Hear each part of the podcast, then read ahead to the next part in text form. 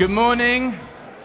Welcome to City Church. My name's James, uh, and uh, we're going to be getting into the Bible this morning, which hopefully you'll be pleased to hear. Maybe you're not pleased to hear that, I don't know. Um, but that's what we're doing. Uh, and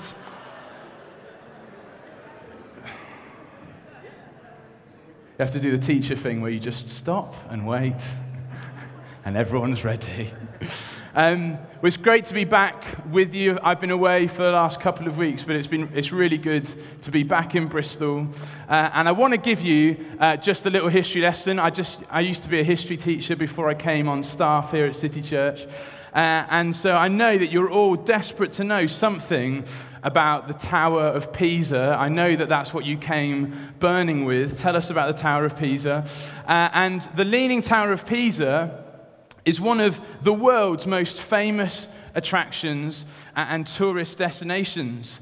The iconic building, which started being constructed in 1173 uh, and actually went through the hands of four different architects over 200 years. Anyone, did anyone know that? Good. Then, you don't, then, then I don't need to fact check what I'm about to say. You just take it as gospel. Uh, it, it went through the hands of four different architects spanning 200 years, and it was eventually completed in 1372. But thanks to the, the soft ground, it, it began to lean, and by the time its builders got to the third story in 1178, uh, and construction and building continued, they already realized that it was starting to lean. And over the next 800 years, it became clear that the 55 meter tower wasn't just leaning, but it was actually falling at a rate of one to two millimeters per year. Today, the Leaning Tower of Pisa is, is more than five meters off perpendicular, and efforts have been made over the years to ensure its stability for the future. So, just 20 years ago, restoration work was undertaken when the tower was leaning and at its, at its acutest angle. But with highly skilled engineers and architects, the tower was believed to have been saved, but only for another 200 years. In one sense, you could say, well, the fact that the tower is leaning is why it's become a world renowned destination. But more significantly, because of where the tower was built, because of the ground that it was built on, and the lack of foundations and the soft ground, the tower won't actually stand the test of time. Its beauty, its fame, its uniqueness doesn't cover up the fact that eventually it will fall. They, that's the problem, Chris. They can't straighten it. And if we're not careful, our lives can look a bit like that tower. We can live our lives in a way that just focuses on what is visible, focusing on getting our lives together. We convince ourselves of this middle class dream of going to university, getting the house, getting the car, getting married, having kids, and so on. But we can forget what we're actually building our lives on. We can neglect the foundations. We can drift. We can lean. We can bend away from the intended design. I wonder if you've ever met someone or you know someone that you really look up to. Think of that person who has been a Christian perhaps for many, many years. I've always been interested to hear their stories and hear what it is that has sustained them in their walk with God. Some of these people have been Christians for decades, given their lives to Jesus. And I've always loved hearing their responses to that. What is it that kept you going in your walk with God? Just over the summer, I was having that conversation with someone uh, in my home church, or in my church back where my parents live, and what they said was this I've had to learn how to build my life on the rock. I've had to learn how to build my life on the rock. So this morning, I've got one question for you. What are you building your life on? What are the foundations of your life? If we were to lift up the house of your life, what would we see underneath? You know, Jesus saw the importance of this.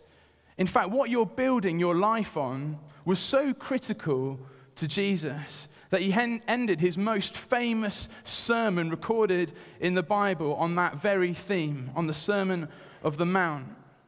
And he shared these words in Matthew chapter 7, verses 24 to 29.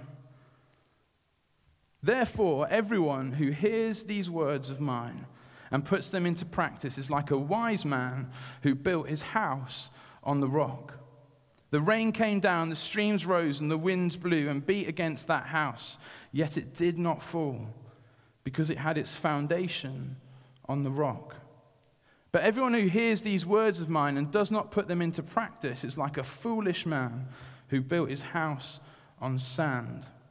The rain came down, the streams rose, and the winds blew and beat against that house, and it fell with a great crash. When Jesus had finished saying these things, the crowds were amazed at his teaching because he taught as one who had authority and not as their teachers of the law. So the question for Jesus was what is the foundation of your life? What are you building on?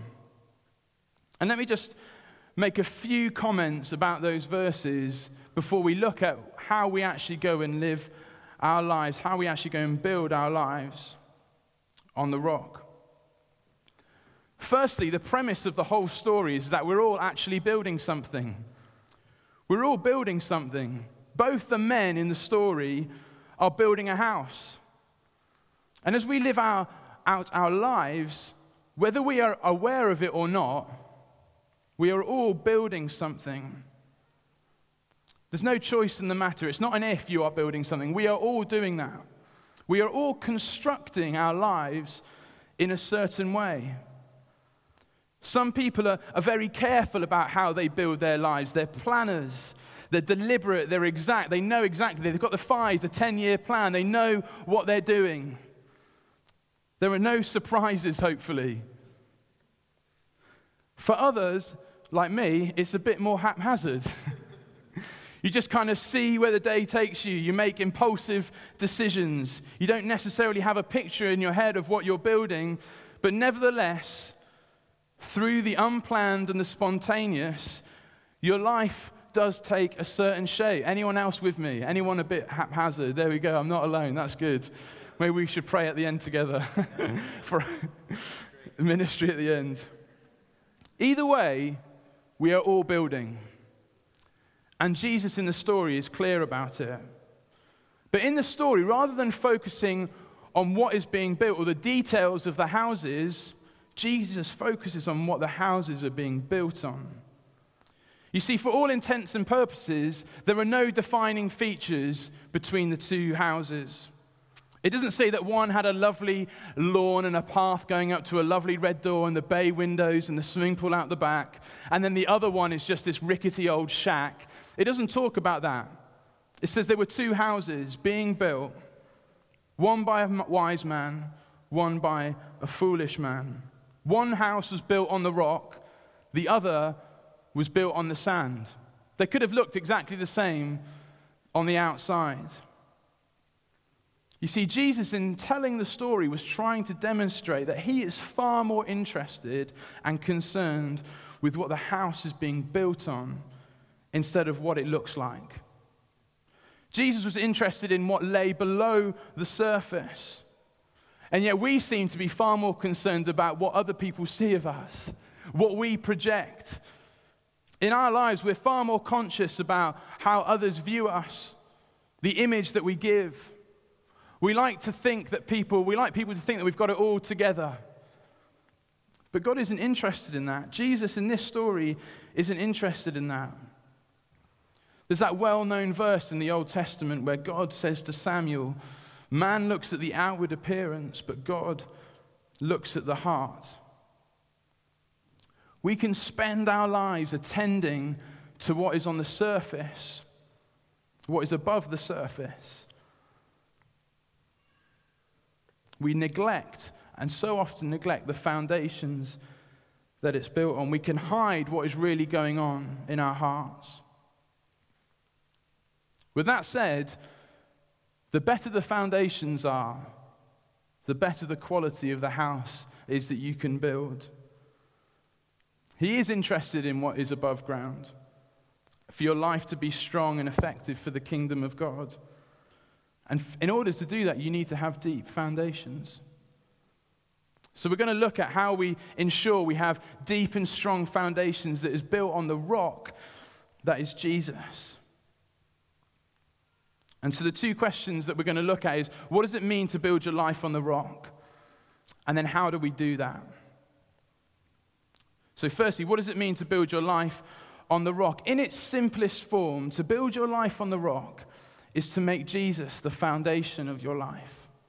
To build your life on Jesus is to make every decision in the light of who he is and his total, all encompassing, authoritative claim on your life. When you became a Christian, you gave your life away. Your life isn't your own anymore. He has a claim on your life. And so to live and build your life on the rock is to give your life to Him. It's to make every decision in the light of who He is and what He's done for you. His total, all encompassing, authoritative claim upon your life. You see, to be a Christian isn't just a Sunday thing. It's not to turn up to church, to sing songs, give money, be nice to people. A Christian is someone who's understood something of the saving work of Jesus Christ.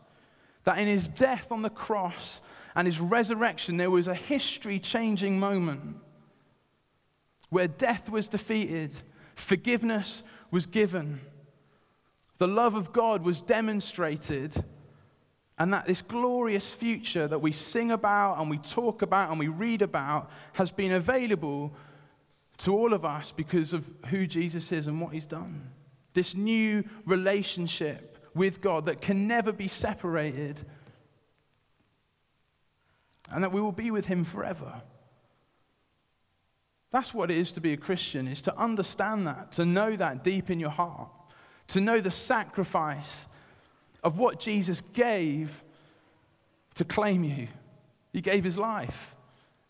He gave everything. God gave what was most precious to him, and he left nothing behind. There was nothing else he could have given that was more precious than his own son. To be a Christian is to understand that and then to make every decision in the light of that, to worship him, to honor him in everything that we do. It affects everything, it affects our relationships. It affects our finances, our friendships, our families, our marriages, the way we work, the way we study, the way we think.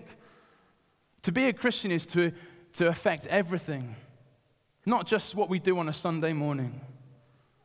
That's what it means to build your life on Jesus. And yet, as Jesus has depicted in the story, there is another way, there is another option. There is another way to live that isn't built on Jesus, and that is to build your house on the sand. And we have to recognize what the world offers to us. We have to wake up to that reality of what the world offers us. We've got to know the sand. We've got to know what we're tempted by. We've got to know what the world is trying to pull us towards. For some, it's, it's the pursuit of happiness and pleasure. For others, it's accruing wealth and, and financial security. But in the end, it's never enough. Those things will never rescue you. Those things will never satisfy you. They will never fulfill you. They will always leave you wanting. That sense of emptiness, no real hope. You know, Jesus talks a lot about greed in the Bible. And that become that it can become we can become like hoarders building our own little kingdoms here on earth, but in the end, it's just sand. Or the idol of sex and sexual pleasure in our culture. It's just a culture that is never satisfied. The boundaries are constantly pushed, always wanting more. Here's what Proverbs 5 says For the lips of the adulterous woman drip honey, and her speech is smoother than oil. But in the end, she is bitter as gall, sharp as a double edged sword. Her feet go down to death, her steps lead straight to the grave. She gives no thought to the way of life, her paths wander aimlessly, but she does not know it. It leads to nothing. All these things lead to nothing. All they lead to is decay and destruction. If you build your house on things like that, it's just going to wash away. So Jesus is giving a warning. And it's so important that we know what we're building on. We, we have to know the sand. We have to know what is solid and what is not.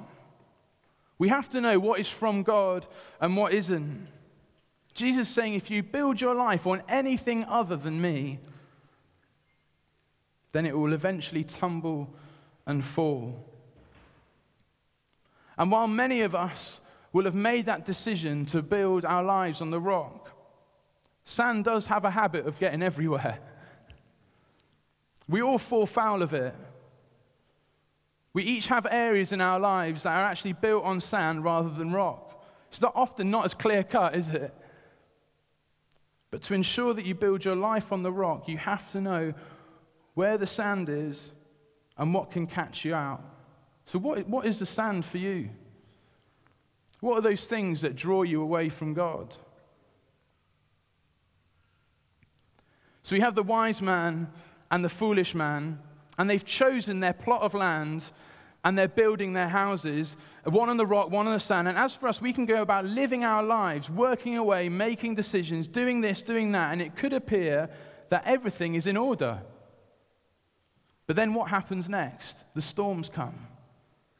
The rain came down, it says. The streams rose and the winds blew and beat against that house. You know, even for the wise man, the storms came.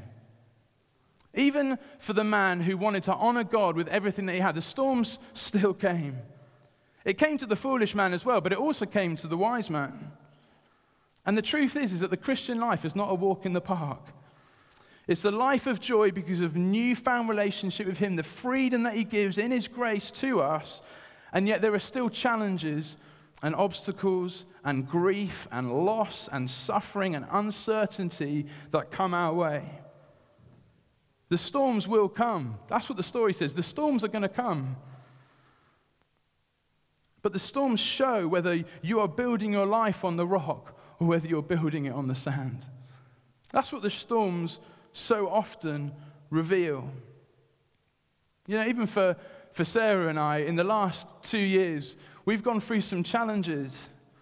We've gone through some difficulties. We've gone through some dark places, uh, particularly around the pregnancy and even trying to get pregnant. And praise God, there is a baby on its way. But, but there was probably a year and a half, maybe longer, where we weren't sure exactly what was going on. It was a dark place. And actually, we had to resolve ourselves to build our lives on the rock in those times. And we totally recognize that, that in, in God's grace, He has gifted us this, and it's not the same for everyone. And we learned something of that in that. We've had good friends recently go through a complete roller coaster of a ride where everything is thrown up in the air, but it's God that sustains them because they have built their life on the rock and not the sand. And it's so often in the face of suffering and pain that the true test of your faith really comes. David in the Old Testament knew something of this. His own son, Absalom, is going out and he's hunting him down essentially to kill him. Your own son is coming to kill you. And David flees David runs away from his own son and his armies, and David has his own men with him, but he flees. And he writes this in Psalm 3. This is what he says I lie down and sleep. I wake again because the Lord sustains me. I lie down and sleep. I wake again because the Lord sustains me. I mean, I lose sleep over all sorts of things. But when your own son is coming out to kill you and he is able to lie down and sleep, there's a person who's built their house on the rock. Job is another character. He loses everything. He loses his possessions, his family, his health. He loses everything. But at the end of it all, he says, Blessed be the name of the Lord. Job knew he'd been created by God for God, and that was where he was going to find ultimate security, ultimate hope, ultimate peace. So expect the storms, but know that if you've built your house on the rock, the Lord will sustain you.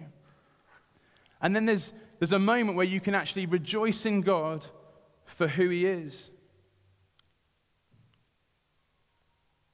You can know that God is with you in those moments. And it can be hard to say, Blessed be the name of the Lord. But there's a moment where you can do that because you know God is with you.